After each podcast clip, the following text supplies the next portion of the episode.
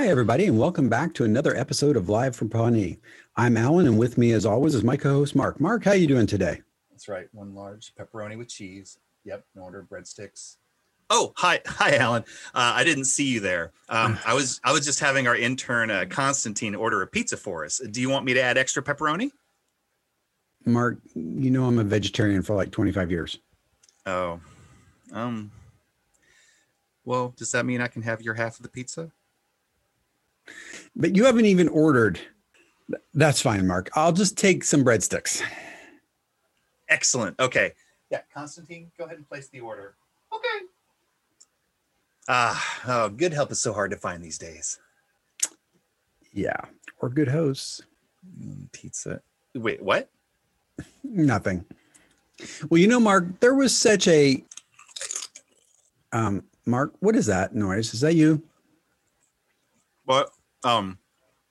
Yeah. What are you doing? Are you eating chips? Uh, well, look, the pizza won't be here for another hour, and I'm I'm hungry now. Sorry. All right. Well, you know, Mark, there was such a flood of positive responses from our viewers that we decided we would revisit Mailbag Day again this week.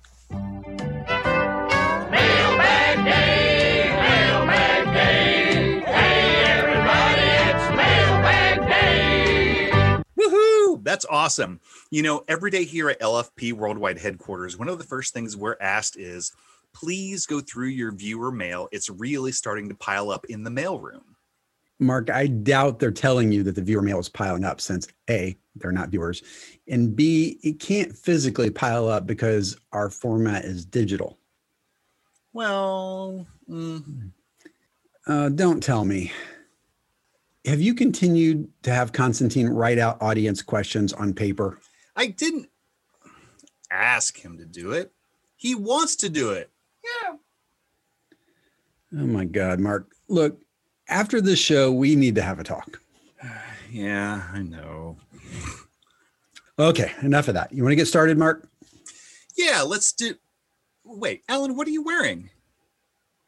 Oh, this this shirt. Um, Yeah. This is our live from Pawnee merch.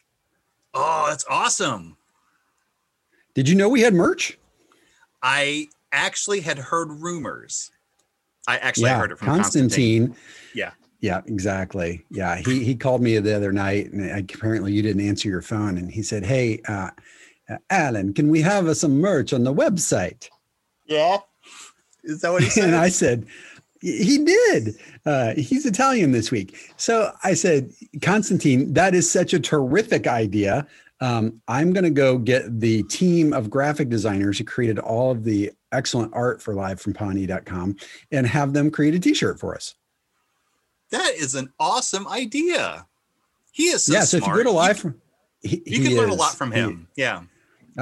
so could you. Um, if you go to livefrompawnee.com uh, and, and find the, the link to our merchandise, you can actually Right. check out and see what we got there. So anyway, enough of that. Let's let's get to the mailbag. I'm anxious to do this. That is a really cool shirt, though. By the way, seriously, I I, Ah, I, I think. I'm gonna I'm gonna need that shirt, maybe in a slightly larger size. But yeah, um, That's my joke. I know I'm I'm just a joke sponge these days. All right, should we get started?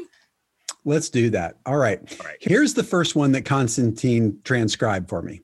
Dear Mark and Alan, why is Anne with Andy at the start of the series? And why did it take her so long to break up with him? Oh, that's a good one. That's kind of a thinker. It is a thinker. What do you think? Um, I don't, if I can help it. No, I, I would say, um, I have Constantine do my thinking for me. That's what he's here for. Um, you know, it's, so eh, let, let's think about it from the very top, right? On the one side, you have Anne, and and I think you would agree. We look at her as you know, she's sweet, she's thoughtful, uh, she's employed, she's you know responsible, mature. She's got everything um, going for her. And uh, on the other side, you have Andy, uh, dim-witted, uh, kind of thoughtless, uh, but he is goofy and fun-loving. I guess we could we could include that. Um, and you know, you, you say opposites attract. So, I mean, I could see a little bit of the appeal, I guess. Um, Anne has always been, I think, one of the more positive, uh, likable characters, at least for me, uh, in the in the series. Um, but it seems like she has a bit of an Achilles heel when it comes to uh, just being a doormat and not standing up for herself. And, and maybe I'm looking at that too much from the point of view of knowing her relationship with Andy, but um, you know, I, I think that that goes to her own detriment, and so I could see how maybe you know, Andy being with her, if she got a little complacent, she could just be like, yeah, you know what, it's not that bad. I guess I'll live with it, you know? You know, it's interesting. I, I, I agree, first of all. And second of all, I think I bet, I bet anything that if roles were reversed and uh, Leslie were with Andy and the circumstances were the same, she would give Leslie advice that would say something like, "Hey, um, you're you're putting a lot more into this relationship than he is. Is that working for you?" Um, and yet she can't see it for herself. I think I think that's interesting. Oh, that's a great point. Yeah, that she can she can give out the uh, good advice, but she has trouble taking it for herself or whatever for, for her to self-diagnose. Yeah. Yeah, absolutely. Well, if you Um, remember in practice date too, I mentioned the piece that was in the script that we we didn't ever see on the screen, but we learn, we don't know the origin, we don't know how they got together, but we Right. do know that at some point, um, you know, historically, so it, they had been together at least three years. Um, so um, that was mentioned literally in the script. That's a And long so- time. Right. Well, and then you got to assume there's some time on top of that history. So maybe four years. I don't know. Something Right. like that. You know, interesting. Yeah. I mean, it- really, it's it's tough to answer that and like because and, and not make it sound like you know I'm in favor of Anne being with Andy because I'm definitely not. But I mean, in, in season one, let's face it, Andy rated pretty high on the D bag scale. Yeah. And and eh, you know, even Especially season- early. Yes, especially early. And even in season two, I don't know that he's on the D bag scale per se, but he's definitely weird. I mean, he definitely hasn't gotten his act together, you know? Um, and the only thing I would say is he's definitely not boring. No. I mean, I know that that sounds like damning with faint praise, but in a weird way, maybe that compliments Anne, who can arguably be re- viewed as reserved and a boring. little reserved. No, that makes sense. And you know, he's a musician. You know, he's in a band. Um, I'm sure that that had some appeal to it. And we don't know the. We know that Mouse Rat has been around long enough to have about 14 names at this point. So you know, it's very likely that maybe that's how they met. Who knows? At a bar when he was playing, and you know, and then one thing led to another. And like you said, I think she tends to maybe if her her expectations for herself are lower enough, she she's just kind of you know just making it work and I guess I, I, it sounded like when you read this question, it, it sounded like there were kind of a two parts to it. Like one is why is she with him, and then two, yeah why did it her- take so long to break up with him right so you know here we are we're we're midway or we're, we're getting early so here we are we're a little bit into season two and um you know i think at this point I think it's maybe the second episode of season two where they are officially officially broken up. Um the stakeout we you know we you know andy's been outside kind of living in the pit stay close to her to protect her and uh, from crazy people. And uh Uh-huh. you know like people would live in a pit. Right. and um so it's officially over and so you know that's what episode eight at that point so yeah, um you know and if the question is how long and this viewer probably didn't know about that script uh you know that indicated three years so it's even probably longer than they think it is the the person asking the question so yeah Hmm. why did it take her so long yeah, that's that's a good point. Um, and, and, you know, honestly, how we answered the first part of the question can inform, I think, the second part, which is, well, why did it take her so long to break up with him? Well, it's probably some of the same reasons why maybe she, um, I don't want to say allowed herself to be with him, but why she maybe lowered some of her standards to be with him. Um, you know, if if she likes the fact that he's um, fun loving and goofy, well, that would Right. explain why she wouldn't be breaking up with him. I, I think that um, like there's an example um, of, of I think Anne being content with the way things are. Now, you know, remember episode two, uh, Alan canvassing the one where Grumpy Mark Your came out. Your favorite episode, yeah. It's my favorite episode. Well, if you recall, Leslie had the town hall meeting, and you know, and and all sorts of shenanigans happened there. And one of the things that happened is that Anne and Andy were there, and and Leslie kind of wanted Andy there as um That's right. as a as a, a a symbol for for the pit project as she wanted Right. him to be there to kind of uh, gain support and sympathy for the pit well i- instead of uh, instead of being the poster boy for a better pawnee andy ends up getting in a fight with neighbor lawrence who we both know and love um, Yep. and, and his behavior is kind of like a high school jock who is is taunting the less cool guy and during all this Anne is right there next to him and just sits there and does nothing, which I realize I'm kind of going to extremes to you know rationalize this, but it seems like she's just like, yeah, that's Andy. Like, you know, Yeah. there, there's nothing I can do, so I'm just gonna sit here and go and shrug my shoulders. You know what I mean? Yeah. Well, I bet over whatever period of time this officially is, um, you know, three years isn't canon, obviously, because it's in a deleted scene, and we know how you have set that rule out for us. But um, I have to mention that at least once every episode now. But um, so it's a long time, a long enough that yeah, why why did it take so long? So for me, I work backwards from okay, well, what finally did it? What was the straw that broke the camel's back? Mhm. and you know it's this realization uh, that andy could have gotten out of his cast a lot sooner than he did but you know he kind of likes it when she makes him dinner so you know that that for her was it she was at that point i think even though it took her a little you know half an episode longer to finally do the thing um you know he would have had to had a really good answer to what that question the question posed to him for her to have forgiven him. I think she was already done. Oh, and and you know what else occurs to me, and this is something that you said in uh, in an earlier podcast because we were talking about something uh, uh, like akin to this, and you mentioned the fact that if if Anne had been fed up with Andy prior to him being completely healed, I think that she would have Mm. felt very guilty because clearly that's true it is it is her house. He does not have his own, you know, uh, resident right and uh, his own place to live. And so him, her breaking up with him would be tantamount to her kicking him out, which would mean that like, where's he going to go? And if he can't even take care of himself, as if his legs are broken, then I think she would have felt really guilty about that. But once he was actually up to walk around, I think those particular gloves or shoes were off. um, so Yeah, I, I guess to put a button on this uh, or bow on this, I, I feel like it's very likely the three-year comment that was in the script didn't make it, didn't get shot because I think you got to really wonder if it would have, could have gone on quite that long with him being the doof that he is, right. lovable and whatever. You know, there's that childish side of him that really comes out strong in the first episodes, and you know, we were both at that point commenting on, God, man, what a what a dick. right, you know? right. he's really taking advantage of her and it's hard to watch and hard to watch you know you just kind of want to shake her and say what are you doing um, Right. so so three years probably didn't become canon because you know it's not realistic in, in the real world i think this is one of those 18 24 months things and then you know Anne moves on because that's the right smart thing to do Agreed.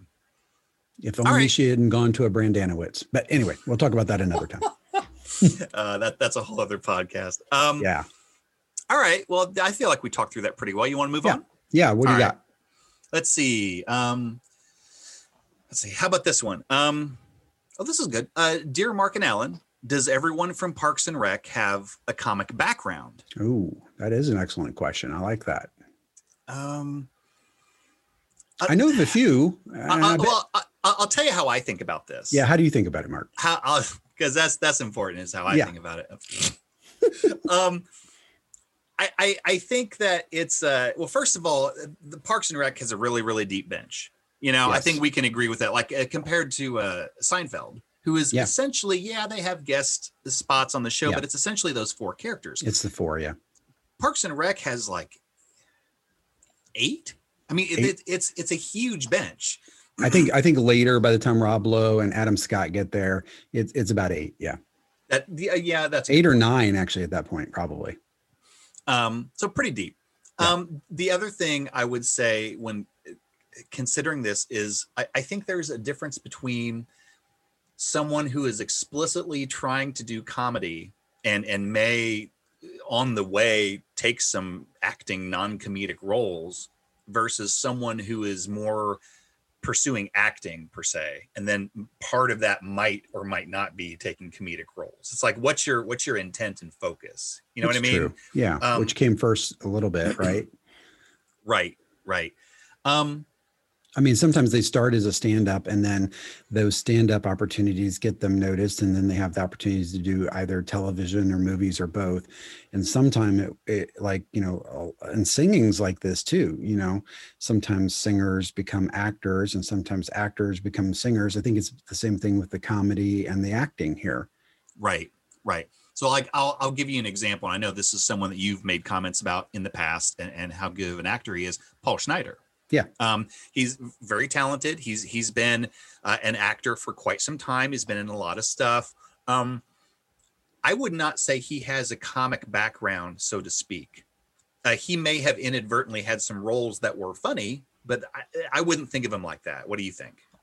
I think that's true. I think he has principally been in comedy films, although some of the films he's been in and TV series, um, you know, he he has tended to play the straight guy again because I don't think he brings the the thunder when it comes to the the comedic influence, but he's a great straight person to play off of. There there were some comedy movies that he was a part of, like uh, The Family Stone.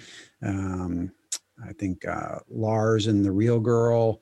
Oh um, yeah, I forgot yeah. about that. Yeah, But he was also in uh, The Assassination of Jesse James and uh, Live Free or Die, which, you know, those are not comedies. Right. Um, he did he did a thing in Drunk History that was pretty funny. That was that was very comedic. You had mentioned Um, something recently, wasn't it called Tales from the Loop? Tales from the Loop is the most recent thing I've seen him in, and it was an Amazon original sci-fi, and I highly recommend it. Not just because of him, but just in general. It's it's a thinker, and um, you know, it's it's it's unique. It uh, I like sci-fi, and it's it's very unique in that genre for sure, and enjoyable. So I highly recommend it. But yeah, you're right. He's he's not a typical comedian, and there's quite a few others here who aren't typical comedians. So I think I think maybe approaching this list from let, let's let's do the easy ones first. Yeah. At least this is how I think about it. So Amy Poehler, I mean, good lord, she's you know Saturday Night Live, Second City, uh, Yeah. you know Upright Citizens Brigade. She clearly has um, a comic background, so I think that's a definite yes. Aziz Ansari, uh, he you know has been performing comedy since uh, the beginning of the 2000s. Um, Yep. and he is specifically a, a comedian and did stand up, so I'd say he's definitely a yes as well. Correct. Um, and then you have the interesting trio, I think, of of Nick Offerman, Aubrey Plaza, and Chris Pratt, who I think I know this wasn't the, the how the question was structured, but you know, I think each of those three became like just freaking breakout characters in their Yeah. own right on Parks and Rec. And at the time that they were cast, I think they were virtually unknown. And Nick Offerman had acted a little bit, but and I shouldn't say a little bit. I think he was making a fair living at it. He wasn't really known, but he was um, a bit actor. I mean, if you if you look at some of the people who follow him and the things they post, like, oh, I forgot Ron, or you know, Ron, I forgot Nick was in this. Um, there, I did it again. Um, these people are who they play on TV. They're not real people. Um, like there would be, you know, um, Gilmore Girls. There's an episode with Nick Offerman in it. There's, you know, he just he he's an occasional character actor for sure, leading up to Mm. this series. And I think point. this series is really where he finds his comedy platform in a major way, um, certainly on TV. Right. Yeah, that that's a that's a great point. Um, I, I think I think uh, something similar could be said for Chris Pratt, except that he was even more of an unknown than than Nick Offerman was. And I shouldn't say unknown. I don't mean that in a bad way, but just he, you know, Nick Offerman wasn't a household name. Yeah, I and and Chris Pratt even more so, I believe. Um, and whereas I think uh, after Parks and Rec, Nick Offerman had his choice of comedy roles or comedy voiceovers or whatever. Chris Pratt, like a little bit of that, but he also had his choice of other roles as well. I mean, you know, freaking Guardians of the Galaxy. Now he's Yeah. funny in that, but it's not really a comedy. It's not know? a comedy, right? and, and he's had a lot of other movies as well that I don't think would be considered comedies. Um, Aubrey Plaza is of those three that I mentioned. Uh, just to top that off, uh, Yes. I mean she definitely has a comedy background. She's she's very young eh, when she did Parks and Rec, but you know she was an Upright Citizens Brigade Right. uh, since 2004. I think she's done stand up at the Laugh Factory and the Improv. So I'd say Right. her in the same vein as Aziz Ansari has a has a comic background. I What you think think? that's true. Well, and, and Upright Citizens Brigade, I think, is certainly a thing with with Amy Poehler's. You know, um, she's a co-founder of that, and it is a route into Parks and Rec for several people, for sure, including her. Um, Mm. They were not in it at the same time. Um, you know, I think Amy had already kind of moved on to bigger stuff, but you know, having founded it, but co-founded it, but um, Aziz and um, Aubrey Plaza both had a stint at Upright Citizens Brigade. Oh, I didn't know that. I didn't realize Aziz had done, gone through there as well. That's interesting. Yeah. Yeah. And then I think, I think the only other people I would make mention of, because I think we talked about most of the cast, is, uh, you know, Donna and Jerry. Yeah. Oh, wait, they aren't the people that they play. Uh, so I would say Retta and Jim O'Heir. um, I, I think, you know, in a similar vein as uh, uh, uh, Nick Offerman, they weren't really known at the time. Uh, but, you know, also in a similar vein to, let's say, an Aubrey Plaza, I think they specifically were were attempting to focus on comedy, like both Mm. of them. And and if they took a role that wasn't comedic, meh, okay, but that was probably incidental to what their interests were, you know. Right. But they were they were both in the world of comedy in their own spheres, right? I mean, Yep. I know Retta did literal stand up. I don't know that Jim O'Heir did, but I think he did things that were comedic, right? She yeah, I think Jim O'Heir was um I think he did a, a he was in a comedic troupe, like Ah. an improv troupe. So I, I mean, I, I think he did things of that ilk. I, I that's a great question though. I know, like you said, Retta did stand up. I don't know that Jim O'Heir has ever explicitly done stand up, but I, I I think it can be said they both have a comic background. Agreed. And it's interesting you mentioned improv too, because we, we did also talk about this in practice date a little bit. I mean, the the improvisation on this show um, it is pretty big. You know, how much is scripted versus how much is ad libbed. Um, this show leans heavily, much more heavily than The Office, for example, uh, which is by the same creators. Office is ninety seven percent scripted. I, Mhm. this is in my mind and what I've seen and heard and read. You know, high 80s, low 90s, but much more. Uh, they're taking advantage of these people with these great improv backgrounds for sure. Oh, sure. And, and even like you've mentioned in the past, um, Chris Pratt, who has Yes. no no Yeah. improv background at all, turns out pretty good at it. Yeah. It must be horrible being him. Yeah. Terrible. Yeah. So um, we, I don't think we mentioned Rashida Jones. Oh, that's a good point. Yeah, yeah, yeah. Um, you know, that's a tough one because uh, I mean, Alan, you and I obviously know her pre Parks and Rec from her being on The Office, Right. and And she's was- here, same character in Witness Relocation. stop right? it, stop it, take off the foil helmet. Um, jeez, uh, but. I, I think it would be hard to say that she wasn't good in The Office. I enjoyed her in The Office. I think that she definitely proved that she could rub shoulders with other funny people. Yep. And it would be hard to imagine that her success playing Karen in The Office didn't contribute to them wanting her in Parks and Rec. For sure. Um, So the real question is prior to The Office, did she have any comedic background? And I'm going to say not really. I mean, kind of like little, but not as a comedian. It, Hmm. Again, it's in more. She might have had a guest role in a comedy, but that, in my mind, doesn't make you a comedian. I mean, I think one of the oldest things on her spec sheet, if I remember, is uh, Freaks and Geeks. Um, she was in Oh. like one episode of that, and that was Mm. certainly you know that coming of age comedy um, created by Paul Feig, who Mhm. also directed a lot and became a co-producer of The Office along the way, and obviously The Office and you know Greg Daniels and Mike Schur and Paul Feig and they they all have deep ties to ultimately Parks and Rec here. So it's no wonder that you know Rashida Jones kind of wound up in both of those, and then here ultimately. Interesting. I didn't. I was not aware of that. That's that's fine. Well, and I think we we've already talked about you know if we get another chance to do a, another mailbag episode, we might talk more about some of these con- these connections, how the one show fed another, and Oh, how yeah. these creatives kind of find each other and know each other from, you know, like Rashida Jones went to Harvard, Yep. um, you know, and and she that's how she met Mike Schur. They're like good buddies. Huh. So, um, you know, so again, it wasn't that one stint on Freaks and Geeks that got her in. It was probably that relationship that got her, you know, at least introduced to the casting agent. Uh, again, Allison Jones, both these same shows and many others, you'll find her name attached to it. So we won't talk more about that today, but I, I think that would be fun to talk through all the, you know, the spider web of those connections at some point in the future. Oh, definitely. I think that'd be a lot of fun. Agreed. Okay. Well, we have time for another question. Yep, absolutely. All right. Uh, let's see. Okay, here's one. Um, what do you think of Mark Brendanawicz? Is he a good guy or a bad guy? Mm.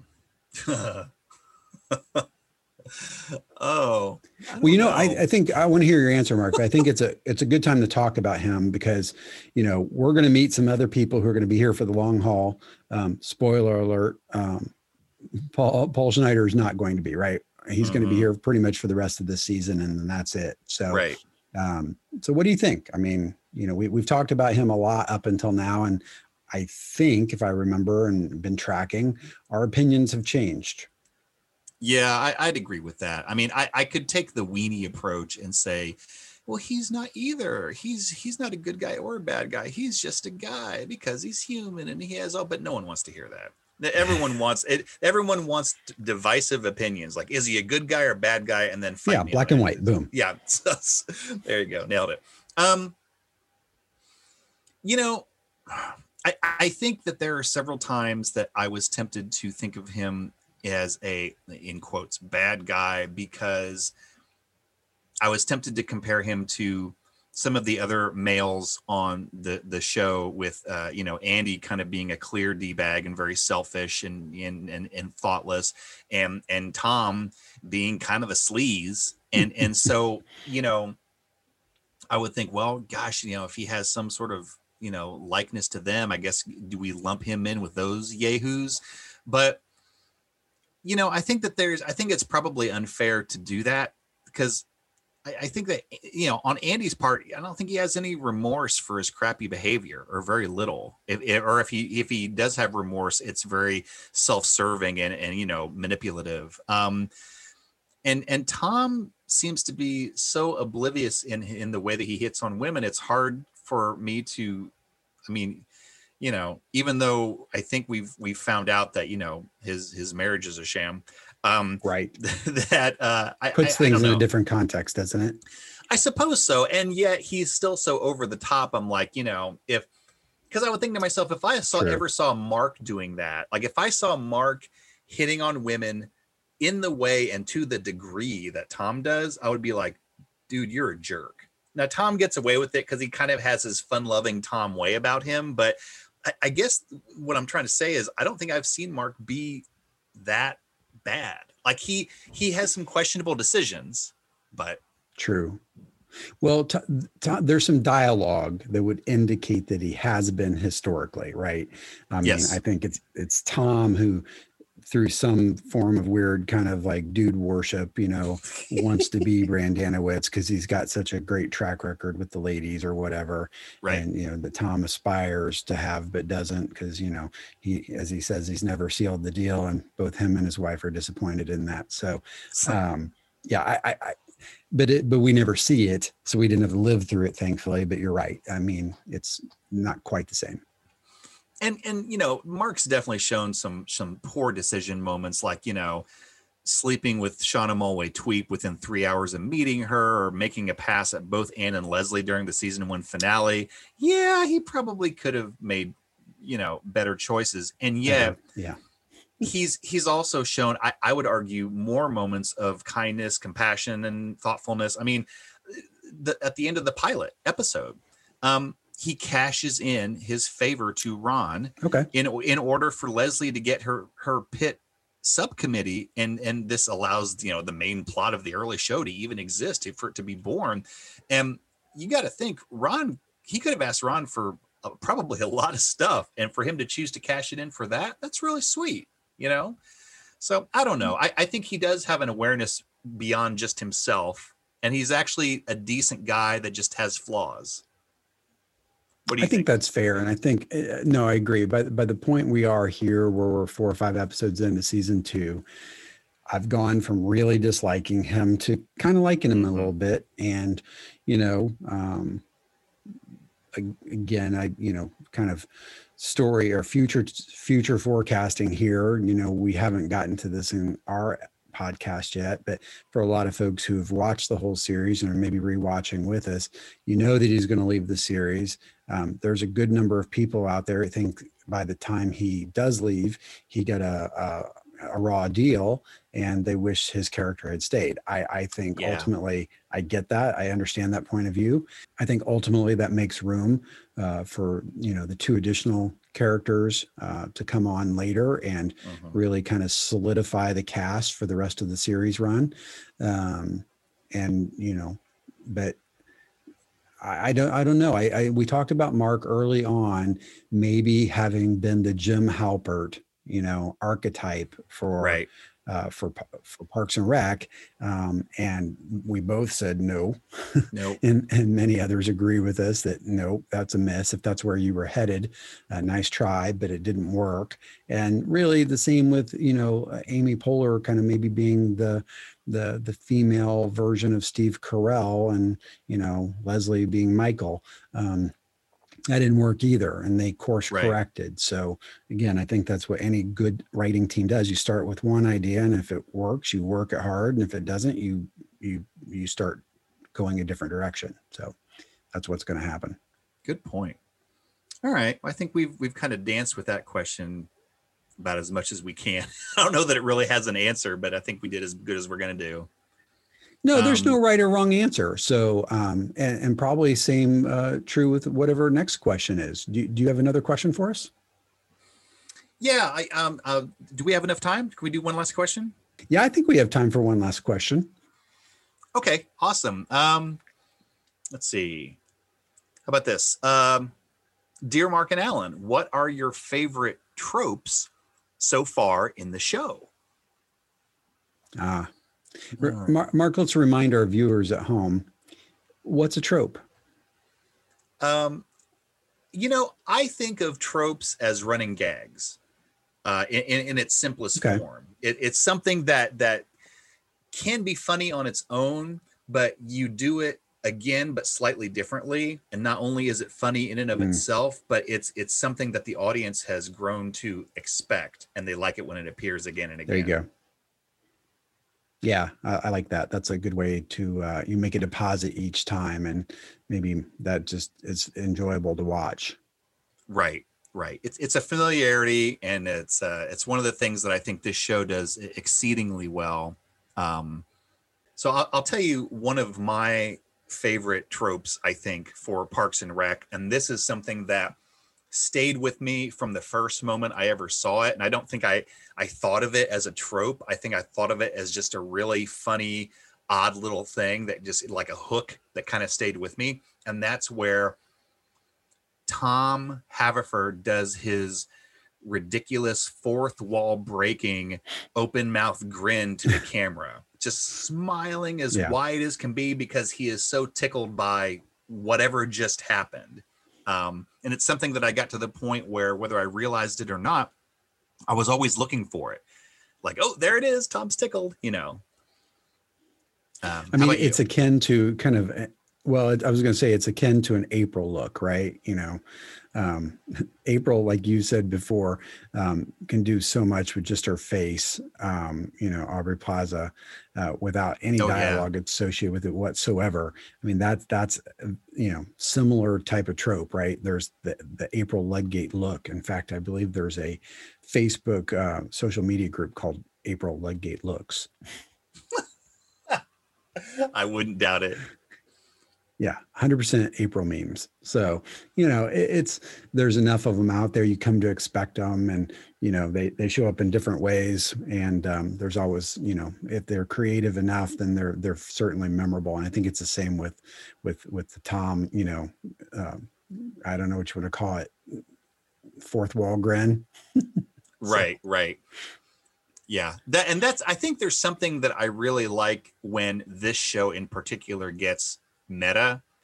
I, I- don't know why. There, there's just something very interesting to that whole concept of, you know, when they do because it's like one thing if they do talking heads because you can imagine like okay it- it's it's just they're just filming the show like they're filming a show but if someone talks to the camera while they're with someone else who goes hey are you talking to a camera it's like now that starts to get my wheels turning like what are they doing here i kind of it's kind of weird but i kind of like it you know I know. Um, well, and it's it's interesting because they play it both ways. They play it where the person they were talking to before they were talking to us through the camera notices and also Mhm. notices the camera, or that that person never notices the camera at all, but that person just broke for a moment, talked to the fourth wall, and went back to what they were doing. And they're both funny depending on how they do it. Um, and they, they do they do they do both types for sure, both country and western. So I'll tell you one other uh, trope that I really like is, uh, and I think they did this from the very first episode, is uh, the murals that are Oh, that yeah. are hanging in uh, City Hall. Um, I, I and, and I like it because they often work on two levels. You know, like you usually. Um, we're given a description. Often it's like a narration by leslie. She's describing what what it was about or what it depicts or why it was made or whatever. And that can be extremely funny just in and of itself. And the second level is sometimes just the the the visual representation of the the, the physical mural itself. Um like i, I remember in um i think it was the reporter so season one episode three Yeah. they had a, a mural called the trial of chief wamapo. And hmm. the description was funny enough and you know it could stand on its own for sure. But to me i, I could i could not get over the visual impact. And maybe i watched too many cartoons now as a kid but this reminded me of a looney tunes cartoon because you have this an, an indian chief that's tied to a tree okay uh, whatever and the soldiers are going to kill him to death. And so then all right i it is what it is it was that time period. So then how it's going to happen is they have a, a cannon that has got to be like the size of a kodiak bear and it's not like they're 50 feet away and we're going to fire this monster weapon and it, which would demolish everything anyway they have it like 10 inches away like maybe 10 inches. com- Yeah. complete overkill and it's just ridiculous so uh, it just makes me laugh Well, and I think by this point, you know, if we're four, five, six episodes into season two, how many have we seen? Do you know? Have you have you been counting? They were it- they were somewhat five? consistent. Yeah it may be five. They were somewhat consistent in season one. Um i want to say we got out of season one with i, I want to say four? Yeah. and then maybe we've had once one more since then. Um so yeah that sounds about right Well, you know, it's funny, and they're they're kind of absurdist paintings, and they're usually about the uh, tragic history of Pawnee that we're now embarrassed by. That would have been something mural worthy in the past, but not necessarily politically correct today. Right. Um, I remember reading an article, and and I think someone posted it on Twitter or, or one of the the socials. Um, you know, they, they said. Pawnee mural number whatever question mark and the answer was no um, I think it's South Dakota, the one of the cities, maybe Sioux City. There's a um, there's an actual place, one of the town halls there has murals like this, and one literally had to be removed because people found it so offensive. I mean, it's like real life Parks and Rec. So wow um, I, I don't think that you know this is not all that far fetched. Maybe having eleven of them is far fetched, but um, not that there's one that you know doesn't resonate today like it did in yesteryear. well said yeah that's that's something though i mean it's it's not quite as far-fetched as you might think for that to happen No, not at all. I think one of the tropes I, I like, um, you know, is um, as the, you know, we've established that Leslie and Anne have this great relationship, and it's it's you know blossoming. And at the beginning, you know, they they kind of like each other, but you know, uh, Leslie, you know, thinks Anne might be a little, you know, stuck up, and uh, Anne thinks that Leslie's a little bit nuts, um, but doofy, but sweet, right? And Right. um, but now this the, their friendship is really blossoming and starting to have hooks, and you under starting to understand it. They they've started this series of Leslie Ann compliments, which really goes all the way to the time Anne leaves the series, um, and they just get more and more creative every time. So that's another one I think we're tracking, you know, in terms of of, of tropes, Right. right? Um, band names was another one Mm. um, you know, Mouse Rat, I think in one of our more recent episodes, we gave the full accounting to date of the 16 or 17 names that Mouse Rat has had. Oh, that's um, right. yeah. Right. They started as Mouse Rat, meandered around five or six different names, back to Mouse Rat, some new names. And I think at that point, probably in Rock Show, we're back to Mouse Rat again. So, um, yeah, so that, that's another trope that's been in there that we've enjoyed as well. I'm trying to think that there there are a- a couple others that stick with me, but I don't have a lot to say about them. I'm one that one that I always strongly associated with Parks and Rec, even though they haven't really done a ton with it yet, is the raccoon problem. Oh, true. and i think that i think that one of the things that made that stick with me is that the very first time that we saw which again i think was episode three the reporter and they had just like a four second clip of of leslie Uh, it, it- somehow a raccoon alan a raccoon has gotten into city hall and so Yeah. the raccoon's just kind of hanging out there in the hallway maybe looking at the murals i don't know and then leslie sees it and goes no no no and is pointing at it and angry and, and pointing at it and saying no and then just runs from the door and the raccoon's just kind of bored looking at her um but i think that left a not a what's the opposite of a scar A mark. oh see there you go There you go. Mm, It, like the dark mark, but a good one. mm, So- yeah Well, you know, the, the you're not the only one associating the raccoons with with Pawnee for sure. I mean, it's kind of a thing out there, and uh, there's a guy that has, you know, they I think have were kind of deemed the raccoon whisperer, um, who's he, him and his wife found some baby raccoons. And um, they started caring for them and kind of trying to nurse them back, you know, to hopefully let them be free and wild again. And um, I, I think around the time that that was starting to happen, his wife passed away, and she made him promise that he would, um, you know, take care of those until they were gone. But what's happened since is literally dozens. I, in fact, the video I watched, there must have been maybe 25, 26 different raccoons.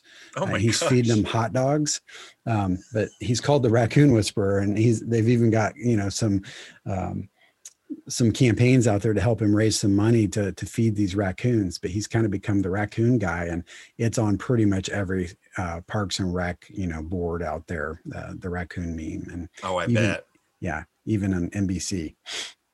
So Um, the last thing I can think of to to say, like regarding tropes, is really I'm just curious about your opinion.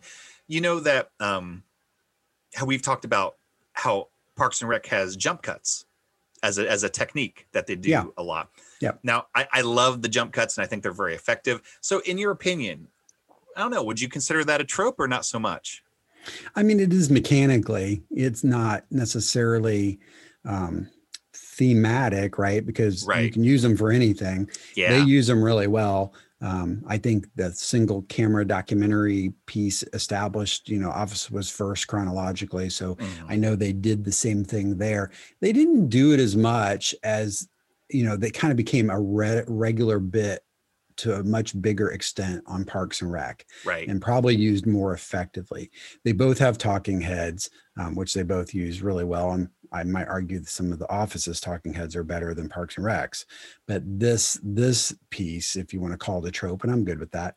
Um, yeah, I mean they, they definitely use it a lot here, and it, it's always funny. And I think again, it's fed by this particular cast's ability to ad lib because of their largely you know comedic background you got so many good stand-ups here ad libbers uh, that they can really just do that let the camera roll and like aziz ansari will just go nuts. And you know Right. we see maybe five in the or three or four of them in the actual you know cut. Um, the deleted scenes there's five more and then there's probably 30 more that never even made it into either of those reels because they Good said you spin him up and it takes him a long time to finish up he's like the energizer bunny. And, oh you my know, gosh. and i've seen him with leslie as well and april and some of her you know in beauty pageant you know she did some of those asides. And i think every character's done them to some degree at this point and they've all been effective. So I- i'll i'll consider it. The the judges will allow it. there you go. The judges will allow it. Excellent. all right well i think that about does it for today mark i think next Yeah. week we're, we're going to resume our normal pattern and walk through another episode of parks and rec All right. I can't wait. I know it's going to be good. Next week, we'll be back with Sister City, and I look forward to walking through that episode. Yep, me too. All right, we'll see everybody next week. All right. Bye everyone. Bye. Live from Pawnee is a copyrighted production of the creators. Copyright 2020.